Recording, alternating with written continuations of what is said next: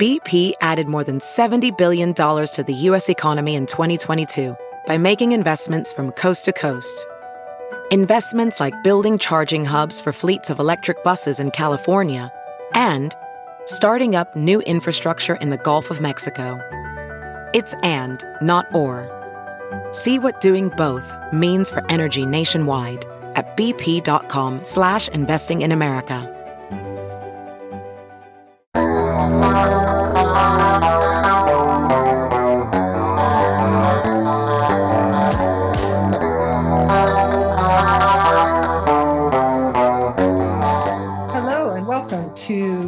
Victor Davis Hanson Show. This is The Culturalist, the show in which we look at all the events and people from the past and even present that influence the way we live.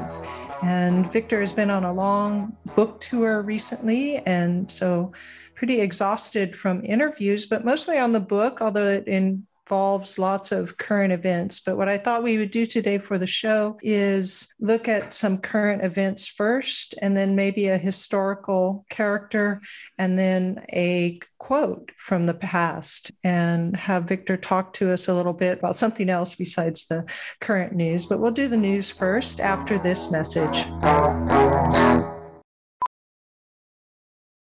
VR training platforms, like the one developed by Fundamental VR and Orbis International, are helping surgeons train over and over before operating on real patients. As you practice each skill, the muscle memory starts to develop. Learn more at meta.com slash metaverse impact.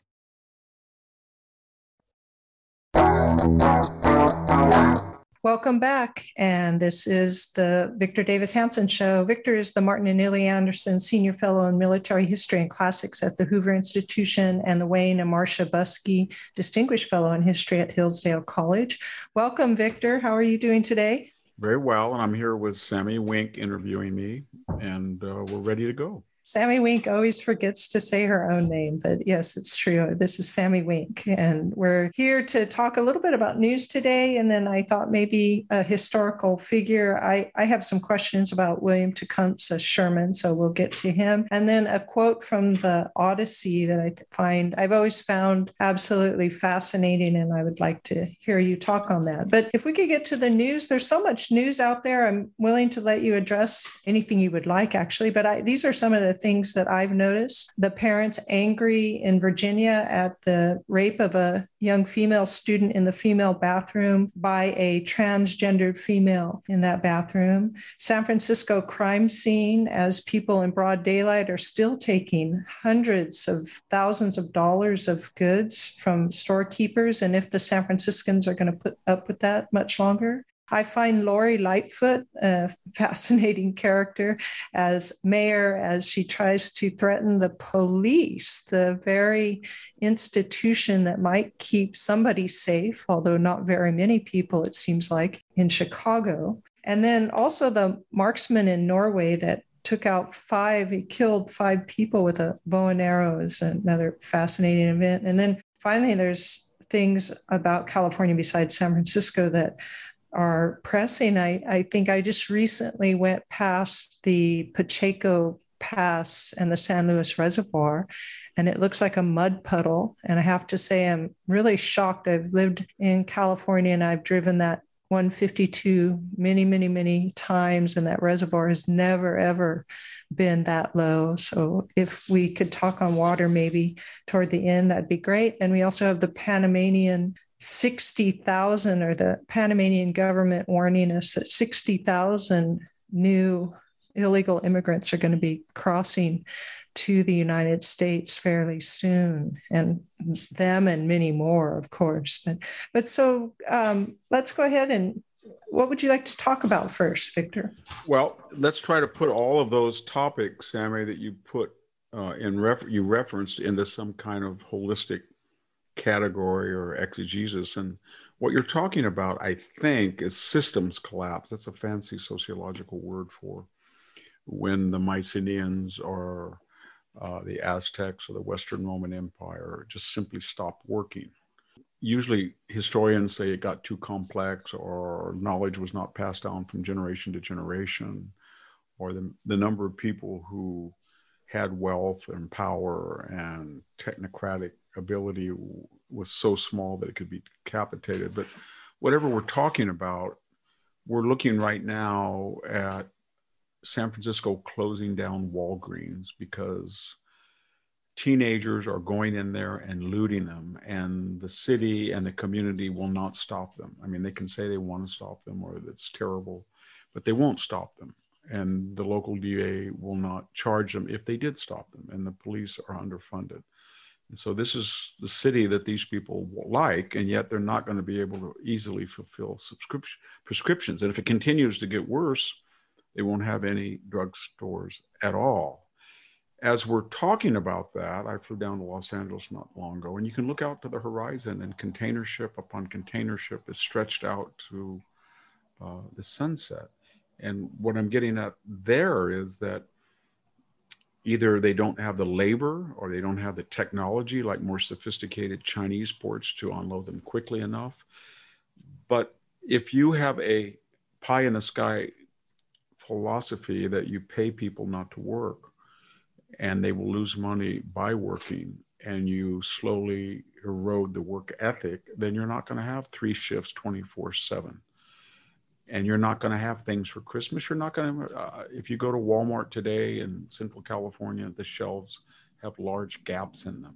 You're not going to get these things. If you believe in the new Green Deal, and you can, with a magic wand, say, you know what, I don't like carbon emissions. And so I'm going to go with solar and wind and forget hydroelectric.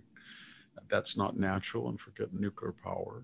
And let's go after the horizontal driller and the fracker, as Joe Biden did, cancel ANWR, cancel new leases on federal property, and warn them that you're doomed in 10 years and you're going to have higher capital gains and higher inheritance taxes and higher income taxes and more regulations, then they're not going to produce the necessary two and a half to three million barrels for a society coming out of quarantine. So what I'm getting at is that all these theories that you know you hear about when you're on the Stanford, or the Berkeley, or the Yale, or the Princeton campus by a bunch of hothouse plants, when you put them in the real world, as Joe Biden apparently is doing, and you discourage production and labor and energy development, then you have $5 a gallon gas. The other night I went to, I think it was three service stations to find diesel fuel. And when I finally found it, it was almost $5 a gallon. And there's a $100 limit, which means, you know, for a pickup, 20 gallons is just not a lot. And yet you talk to people who were filling up and they say they fill up three or four times a week. They find they have $20, they pay. They don't use their credit card because they get a small cash discount of three or four cents. It's a whole new world. This world didn't exist a year ago. And you go to San Francisco, you're just not going to park on the street. Maybe LA either, because you know if you're broken into and you call the police, they're going to say, Did you lose $900? or less. If it's less, we can't do anything. And if even if you did more, nothing's going to happen. And so you're not going to go out at night, and you'll be lucky to get a prescription filled in your neighborhood if, if that store has been a target of looters. And this is all going to be masked and veneered over by lies, lies, lies, lies. No one is going to tell you the truth that this is an artificially created crisis that we do have a lot of labor and we have a lot of talented people and we have a lot of technocracy that could get these ships unloaded or could produce the fast fossil fuels that we could afford uh, transportation or we can have uh, supplies by Christmas and that we don't have to get in a situation again where we're dependent on the ship from China predicating whether we're going to have foodstuffs or whether we're going to have uh, consumer goods we have a huge workforce, we have a talented workforce. But if you're going to translate academic theories into reality and you're going to destroy the meritocracy and the, the work ethic, and you're going to destroy uh, this brilliant group of fracker entrepreneurial vertical drillers, and you're going to go after the private sector, then you're going to get a Venezuela. And that's where we're headed. And so I think everybody understands now. If and you're in California, you go to San Francisco, look at your feet when you walk off the sidewalk, see if it's got human excrement. Make sure you park your car where somebody won't break in, which means almost always in a guarded lot, and hope that the guy's honest and actually patrols it. count an extra hour or two because the infrastructure is decrepit and not because of just population, but because we're interested in other things, whether that's transgendered schools or renaming schools or requiring ethnic studies or outlawing lawnmowers and leaf rollers. We're not interested in getting a good freeway system. So I can tell you, as someone's lived in the state my whole life, that when I went over as a graduate student to Stanford, and that was 45 years ago, it was a much easier drive than it is now. Even with a primitive old car, this this the highway was safer. The people were friendlier. There was less crime, and that was in the so-called bleak 70s. So we're regressing, and I, I want our listeners to remember that progress is not linear; it's cyclical. There's nothing guarantees that when we got we wake up tomorrow, the society is going to have safe food and antibiotics and clean water. And it's going to be, it could be, you know, a Hobbesian war of everybody against everybody if this administration continues on its present yeah. trajectory. You know, I, I wanted to ask you, though, particularly about the California water crisis, because it seems to me that there must be somebody running the water the Department of Water or whatever it's called in California.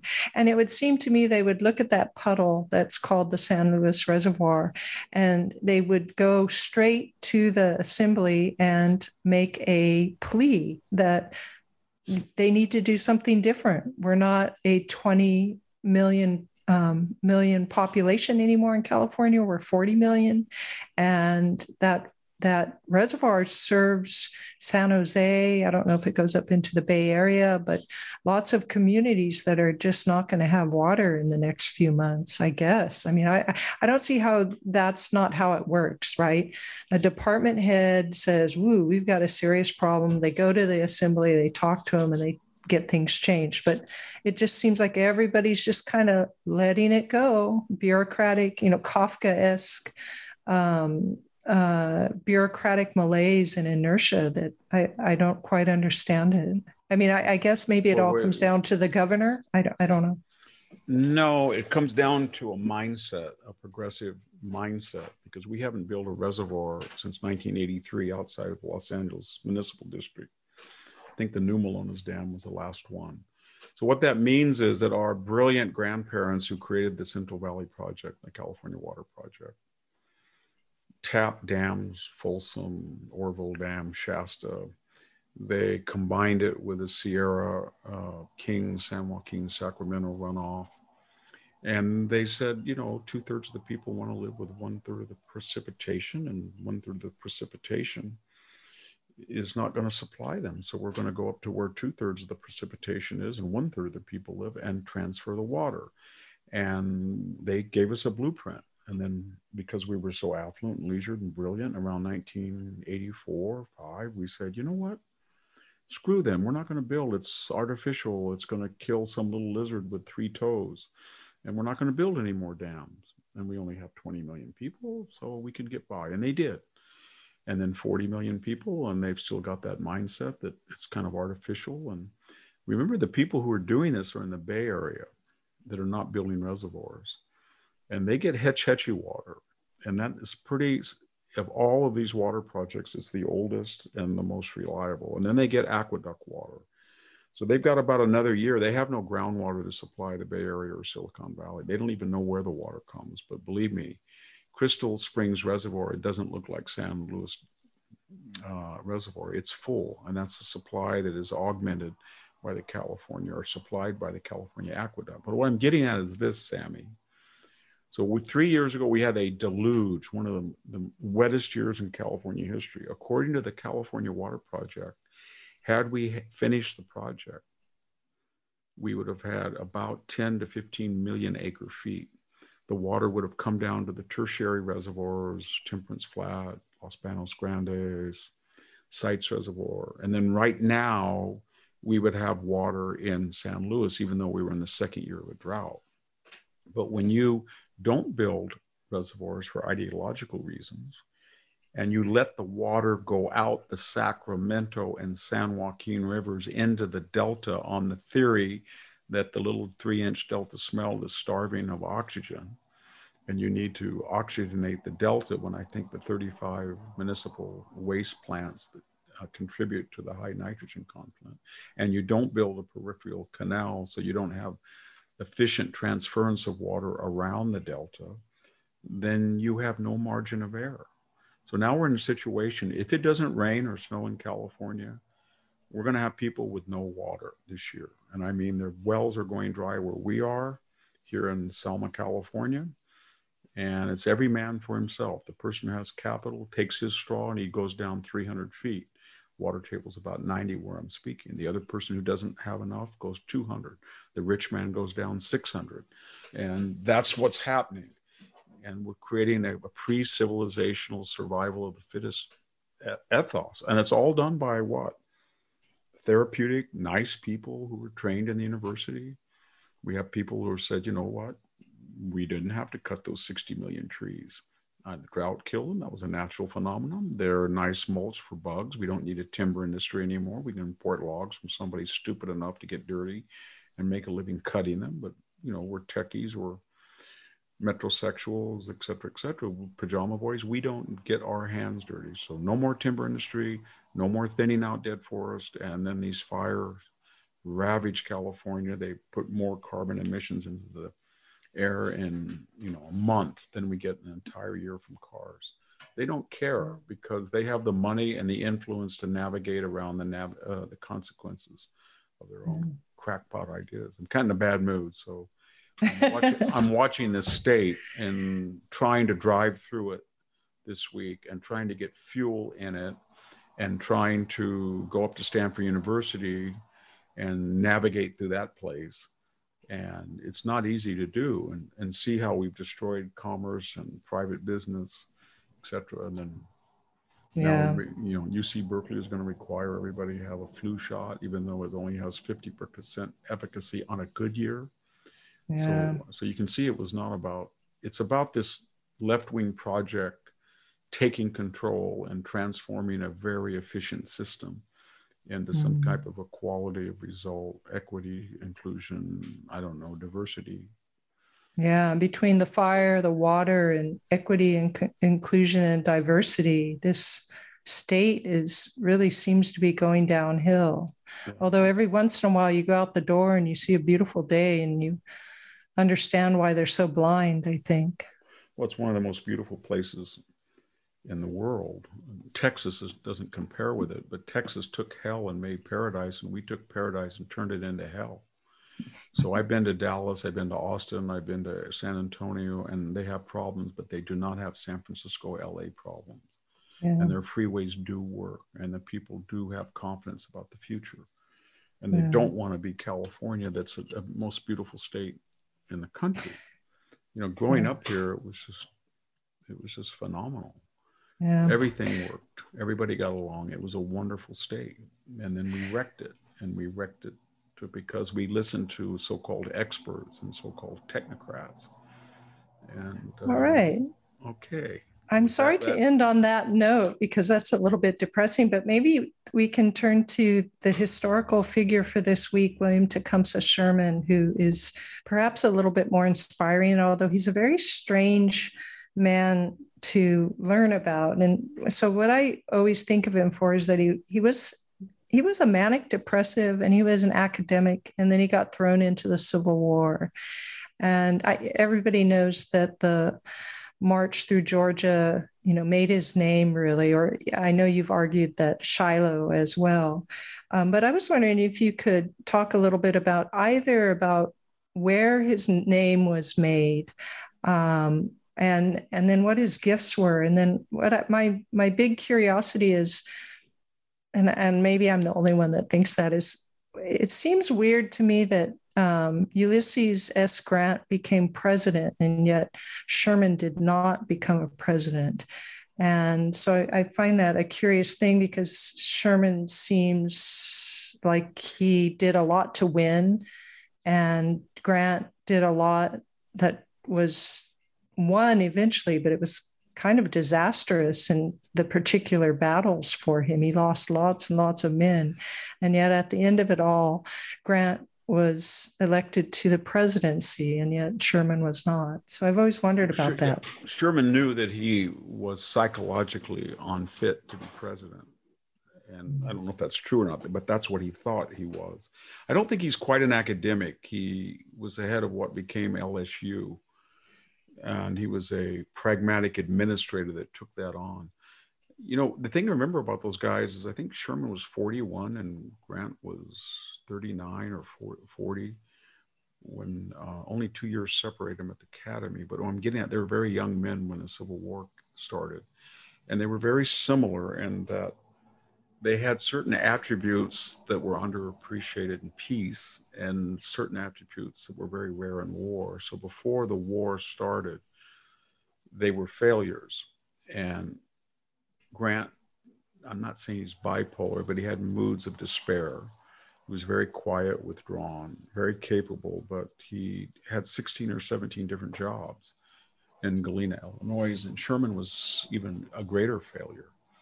And he started out quite brilliantly as a banker after he left the army for a while in San Francisco. And then the bank collapsed due to no fault of his own. And then he honored the debts of people who had lost their fortune based on his investment strategy and he tried to be almost anything. And then the war came along.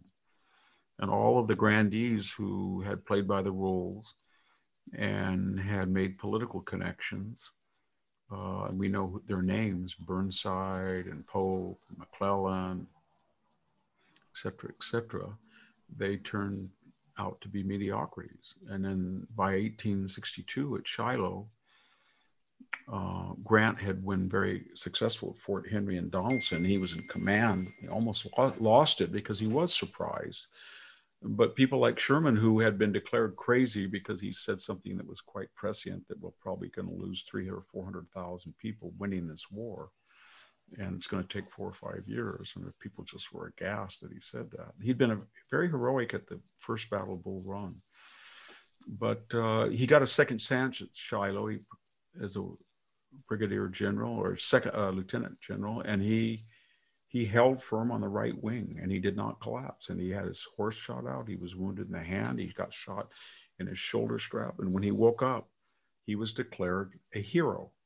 And Grant was declared the GOAT because Grant had been surprised and Grant supposedly had been drinking up on the Tennessee River, and Grant had ordered Lew Wallace to go supposedly in the wrong direction, vice versa. They argued about it. And then Sherman did a brilliant thing. He said, You know, Grant gave me the opportunity to be here at Shiloh when they were saying I was crazy. So now they're saving his crazy, and I'm going to stand by him. I'm the national hero, and I understand that he has administrative uh, abilities that I don't have. I'm a maverick and unpredictable. So he he stood by him when the country attacked them, and then Grant and Sherman became the new twin generals. And before long, Sherman was in, uh, Grant was in charge of all armies of the Union, and in particular on the East Coast. De facto, you know, the head of the Army of the Potomac, although Meade probably had operational c- control. And Sherman was given the Army of the West. And it turned out that although they had very different ideas about war, they were complementary. In other words, uh, Grant was a Clausewitzian, and he felt that the enormous manpower and economic advantages of the North would wear down Robert E. Lee. But what he didn't understand is that when crazy Robert E. Lee did not cross into Maryland or Pennsylvania, as he did say at Gettysburg, but he was on the defensive. He was even smarter than he was on the than on the offensive. And when he was out in front of Richmond in that terrible summer of 1864, the war between the capitals, Grant lost 100,000 casualties. At, you know, it's just nightmarish places, yeah. Cold, Cold Harbor and places.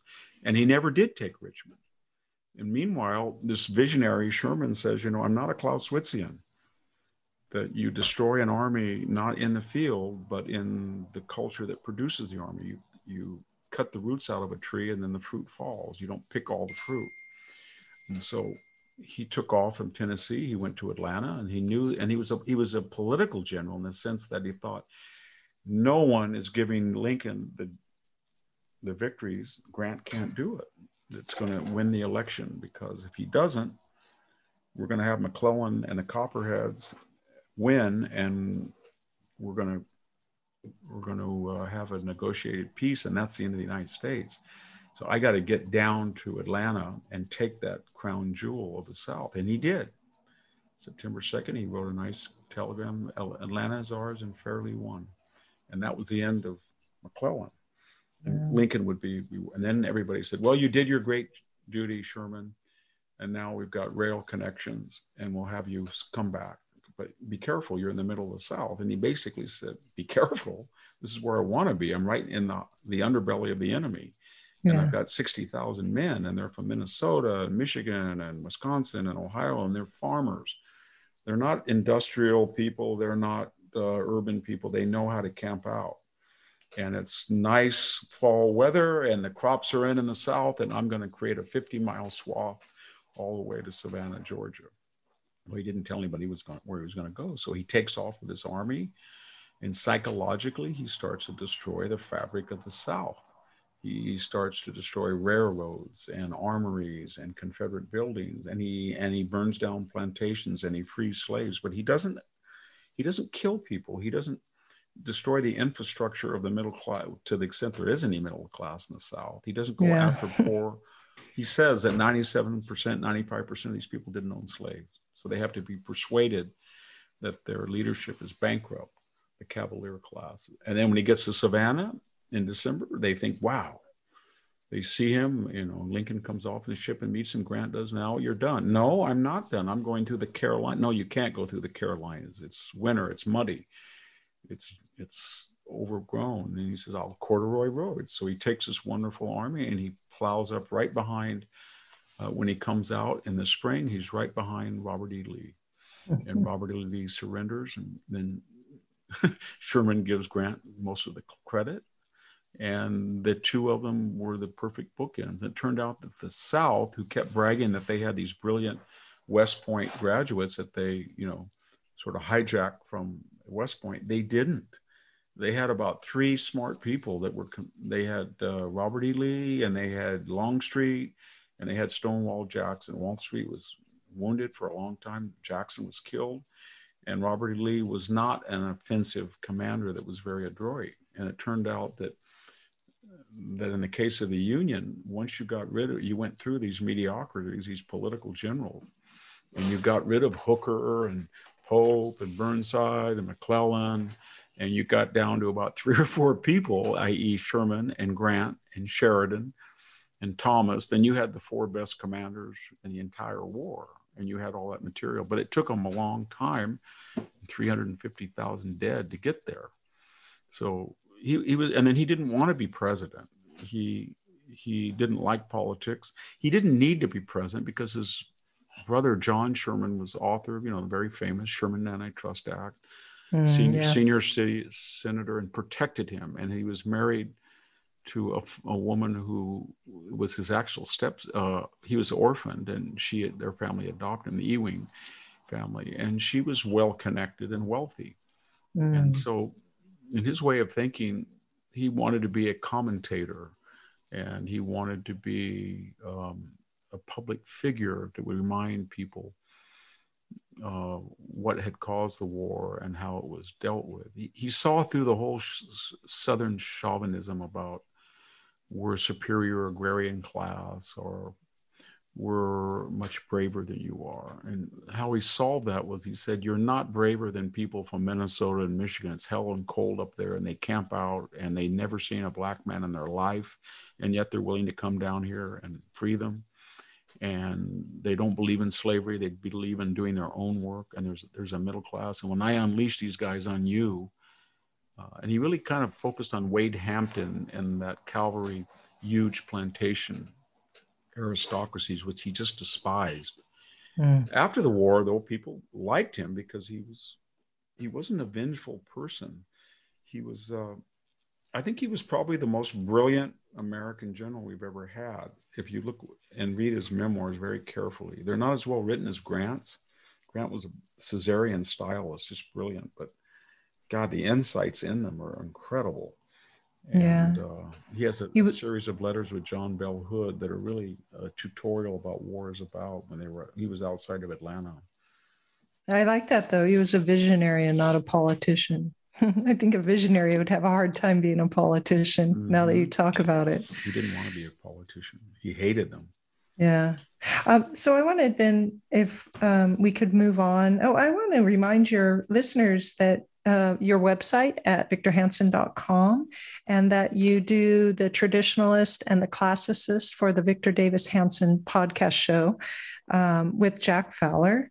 And you're also available on social media at Facebook at VD Hanson's Cup and then on Twitter at VD Hanson and Parler, Parler at Victor Davis Hanson. So those that's where you can find Victor. And then your new book is The Dying Citizen. And I know you've been talking a lot about it. So we'll move on to another book, which is um, Homer's Odyssey. And I wanted to read a quote for, for you from the book or read part of it. And then, and I have it in prose. I wish I had it in the poetic verse, but it's a moment in book five where Odysseus has been let go by Calypso, who does it reluctantly, as Zeus tells her she has to let him go. And he's out on a raft that he's fashioned himself. And the details of how he fashions the raft is fairly interesting as well in the Odyssey. But um, Ino, who is the daughter of Cadmus and the a favored of the god of the gods now, as the book says, um, and I like too that they call her um, Ino the fair ankled, which is an interesting um, epitaph. but um, here she's told him, "Get off your raft. It's you know it's taken a beating out here on the water, and you know swim for the shoreline over there." And Odysseus thinks this right, and I'm going to start reading from the Odyssey here. It says. Then the much enduring godly, goodly Odysseus pondered and deeply moved, he spoke to his own to his own mighty spirit.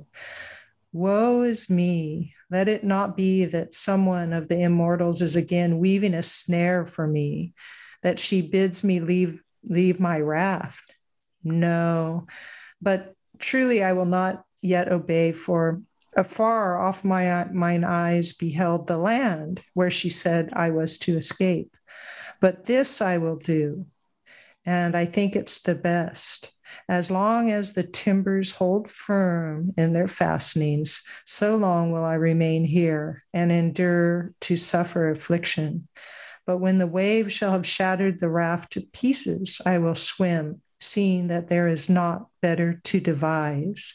And that's the end of the quote. And what I always found fascinating here is that not just here, but in many of the passages up to this point, he's rethinking what the gods tell him to do. And I think that's one of the significant things about the character of Odysseus, if I'm not wrong. I know he's clever, as they say, um, in the Odyssey. And I was wondering if you could tell us a little bit about what Homer is, what the mo- motif is there to have uh, Odysseus rethinking what the gods have told him. Well, remember, the Odyssey is the second in the two extant epic poems, the Iliad and the Odyssey. It's about the uh, flashback that Odysseus relates how he wandered from Troy in the 10th year after the victory and he and how he got home. But it's it's composed about 700 680 BC we think composed orally and this coincides with the rise of the Greek city state. And it's not the Dark Ages, it's not the Mycenaean period. And this is a new type of um, man, a citizen. And people are starting to form constitutional states at Thebes and Argos and Sparta and Athens, Corinth, etc. And they're very religious people, but the Odyssey the although he is an aristocrat, he's not a well-born aristocrat in this quite the sense of Agamemnon, most kingly of men, Homer tells us, or Achilles, and he's not the strongest person, the best warrior like um, Ajax or Diomedes or uh, Achilles.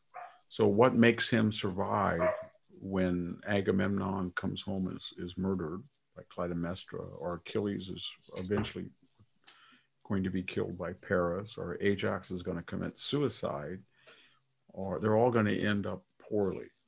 This is kind of, I think, the historical echo of the end of the Mycenaean world as it was filtered through 400 years of the Dark Ages, and then finally committed to writing with the with the emergency of the deeps with the of the um, city state, and Homer would then would be the last of that oral tradition because he happened to be lucky or unfortunate enough to live when uh, writing came into prominence. But nevertheless, he represents this idea that now we can do what we want.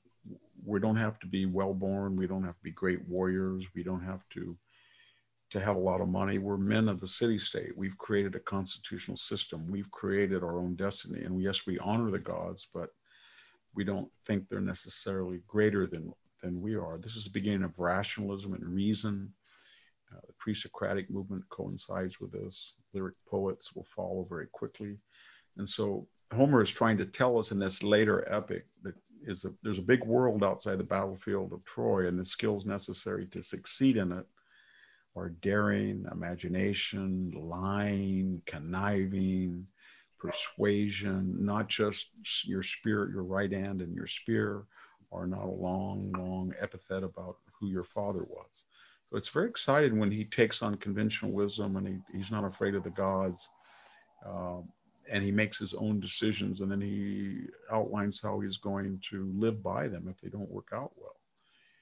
So it's a new idea in West in this very nascent Western tradition that from the, almost from the very beginning, though, Western man is going to be a highly individual, highly independent uh, Steppenwolf as it is. He's not going to depend on a traditional gallery of gods to get him home, or he's not going to uh, have to have a title or a, a huge muscle. He's going to outsmart people.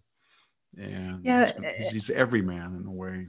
Yeah, and isn't he um, saying too that it, it, it, seems to me saying that it's the he's going to approach it with his own reason rather than listening to the gods, man's unique skill, unique ability. Even Homer seems to have that. Is that we're rational beings and we can make calls on our own. he also understands moderation. He knows how to uh, ignore wrong advice from a deity without offending the deity. He knows that he's got to get out of Calypso's island or get away from Circe, but not in a way that humiliates them.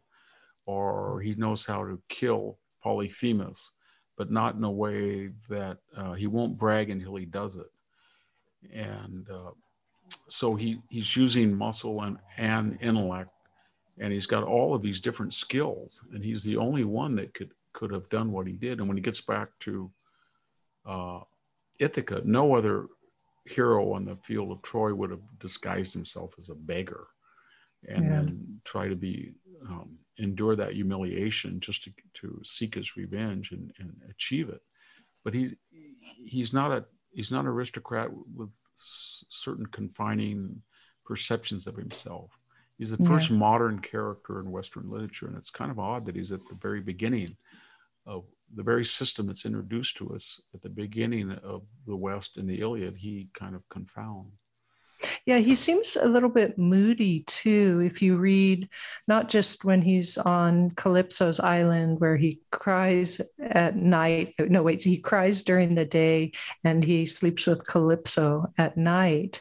But when he gets to the Phaeacians, he kind of sits out the games and he's, you know, kind of mutters that these guys are, you know, young upstarts who have never been at war and he's got more important things to think about than their silly games and yet he participates in them anyway right? He gets goaded into it but he he seems and that's kind of why you know I, I sort of like the character paralleled with sherman because sherman too seemed like he was um, somewhat moody um, in his work you know?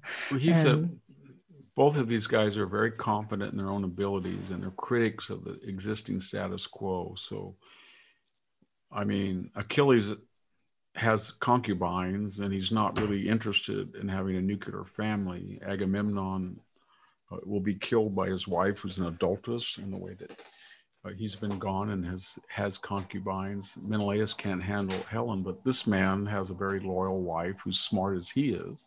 And part of the story is that he's going to get back to the nuclear family in a way that no other people are doing. And he understands that the bedrock of civilization are it going to be his wife, his household, his father, Laertes, and his son Telemachus.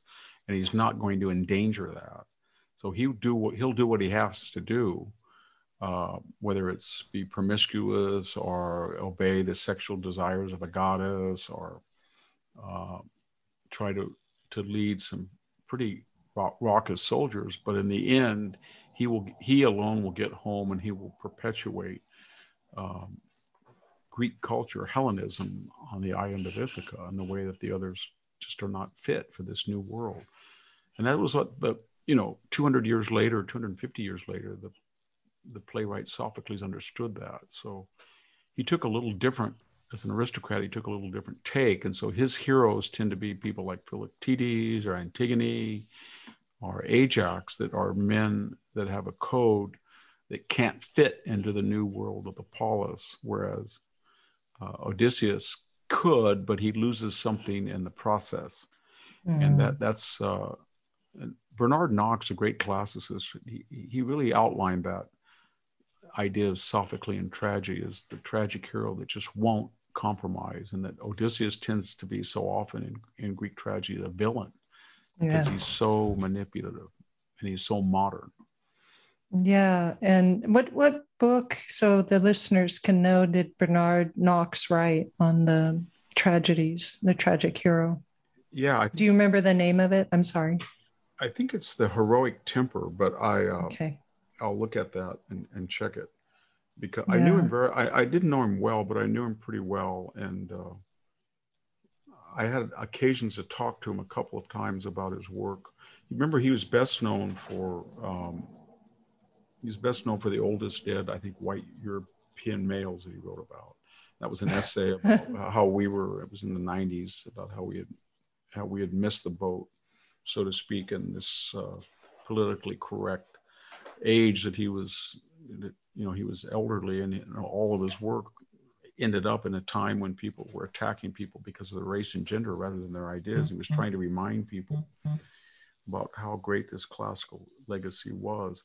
But uh, this heroic temper, and I'll I'll check it when we're over. It was an early book in his career. You know, it was it was written I think in his late 40s or 50s. He was head of the Hellenic Center in Washington for years, but mm. it was a brilliant book about um, a lot. It, it, focused a lot on Sophocles and yeah. about this image of these older Athenian generation that had won at Marathon and what had happened to them. And it, it, I, I would urge readers to, to look at. It was a brilliant. He was a, a war hero. He was a British SOS, I think.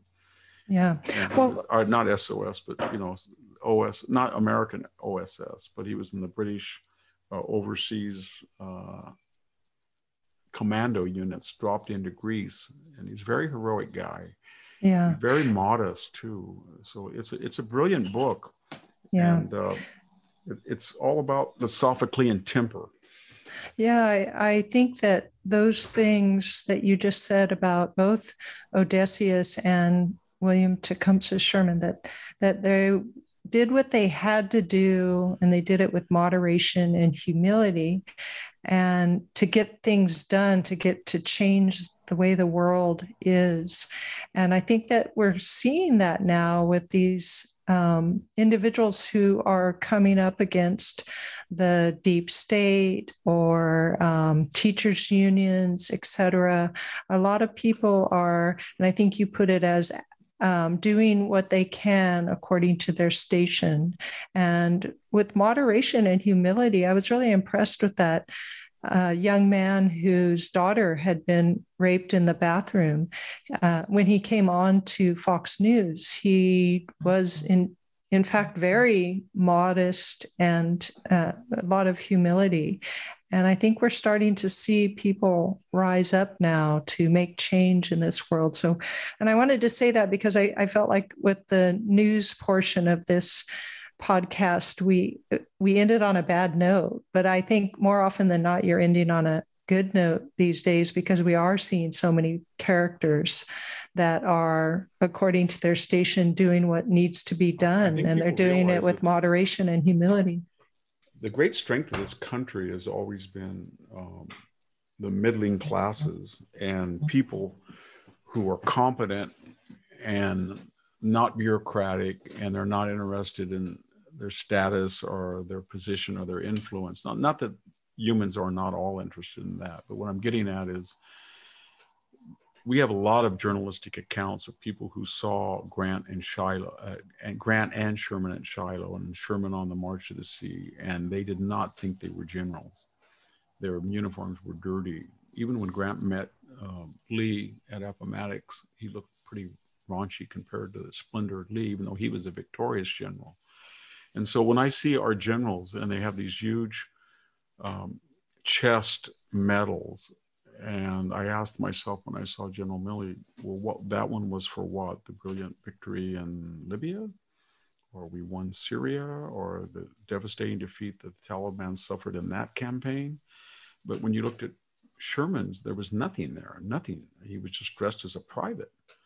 And he was, you know, he didn't shave sometimes, but, and he was chewed on these cigars and he just as did grant but he would just get right to the point and he had, there was no artifice about him not that you can have a nation of people like that no. but my god you need some people that go to the school board meeting mm-hmm. and yeah. are willing to take on these mm-hmm. pretentious school board members who think that because they were elected to the school board therefore they're regal or monarchs and they can do what they want without the citizens who elected them having any input and this idea that you know that um, everybody who Sh- Sherman came in contact in Washington, especially I think Secretary of War Stanton, anybody that was pretentious or said they were educated in a particular way or had a particular degree or were aristocratic in some sense, he was at war with.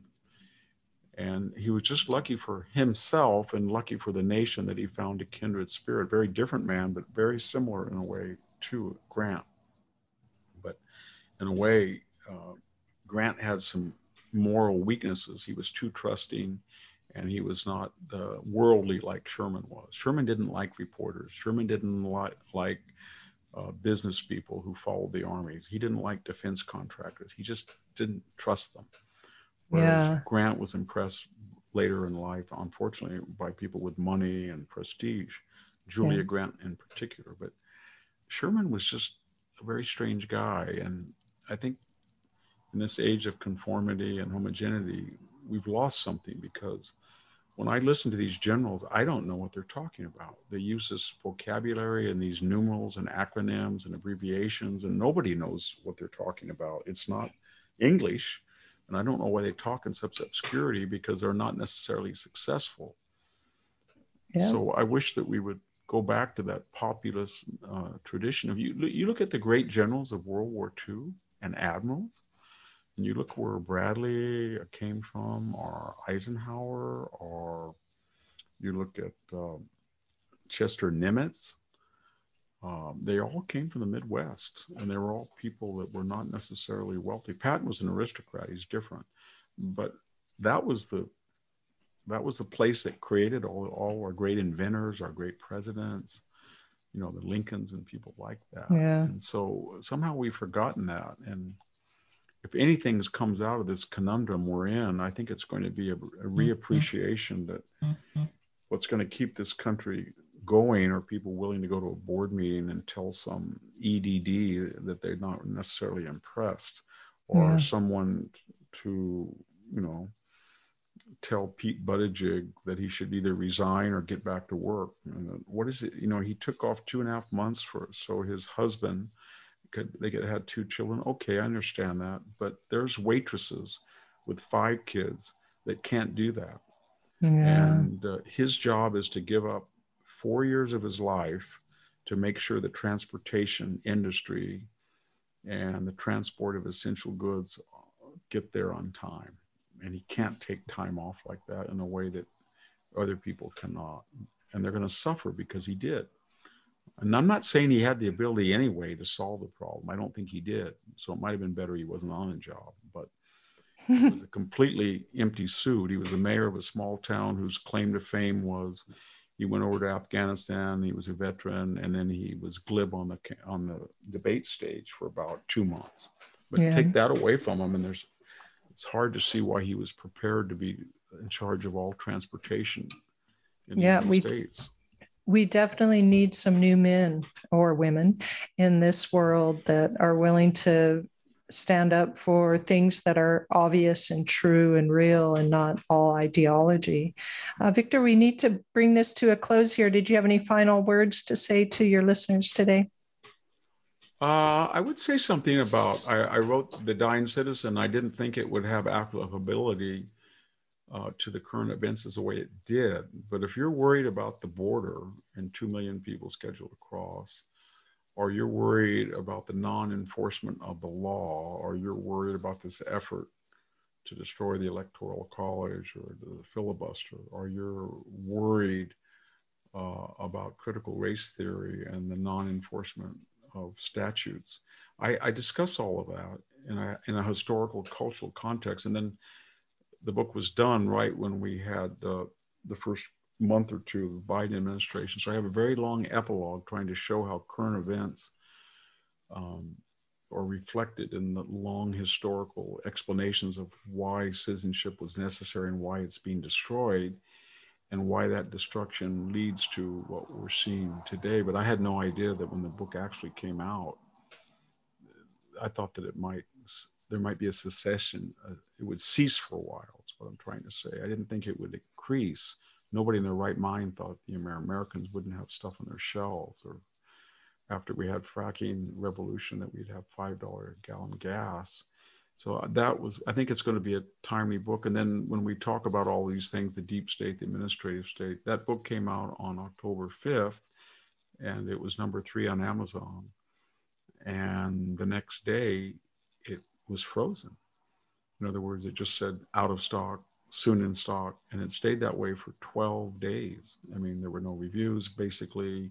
There was a little bit dribbled out but the publisher uh, showed me the figures and they had sent 30,000 copies to amazon and the eventuality that it would sell well. So that first week when i was in new york and you know doing 9 10 11 media events a day from 6 in the morning till 9 at night you couldn't buy a book and the odd thing was that although it was rated, I think, three at the end of the first day, Amazon and other uh, booksellers, they don't calibrate a sale until it's shipped. You can see why if somebody buys it and orders it, and then three days later says cancel that order, that's not a book sale.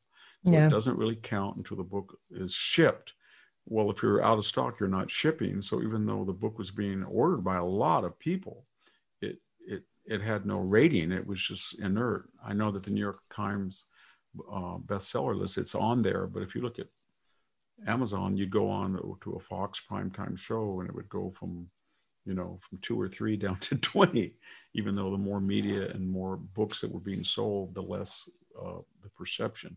Which raises finally whether I'm a paranoid schizophrenic or something, and think that th- this was by pre-design or it's just the chain of supply or incompetence. But I will tell you that there was a lot of interest in the book, that the book publisher, Basic Books, anticipated that.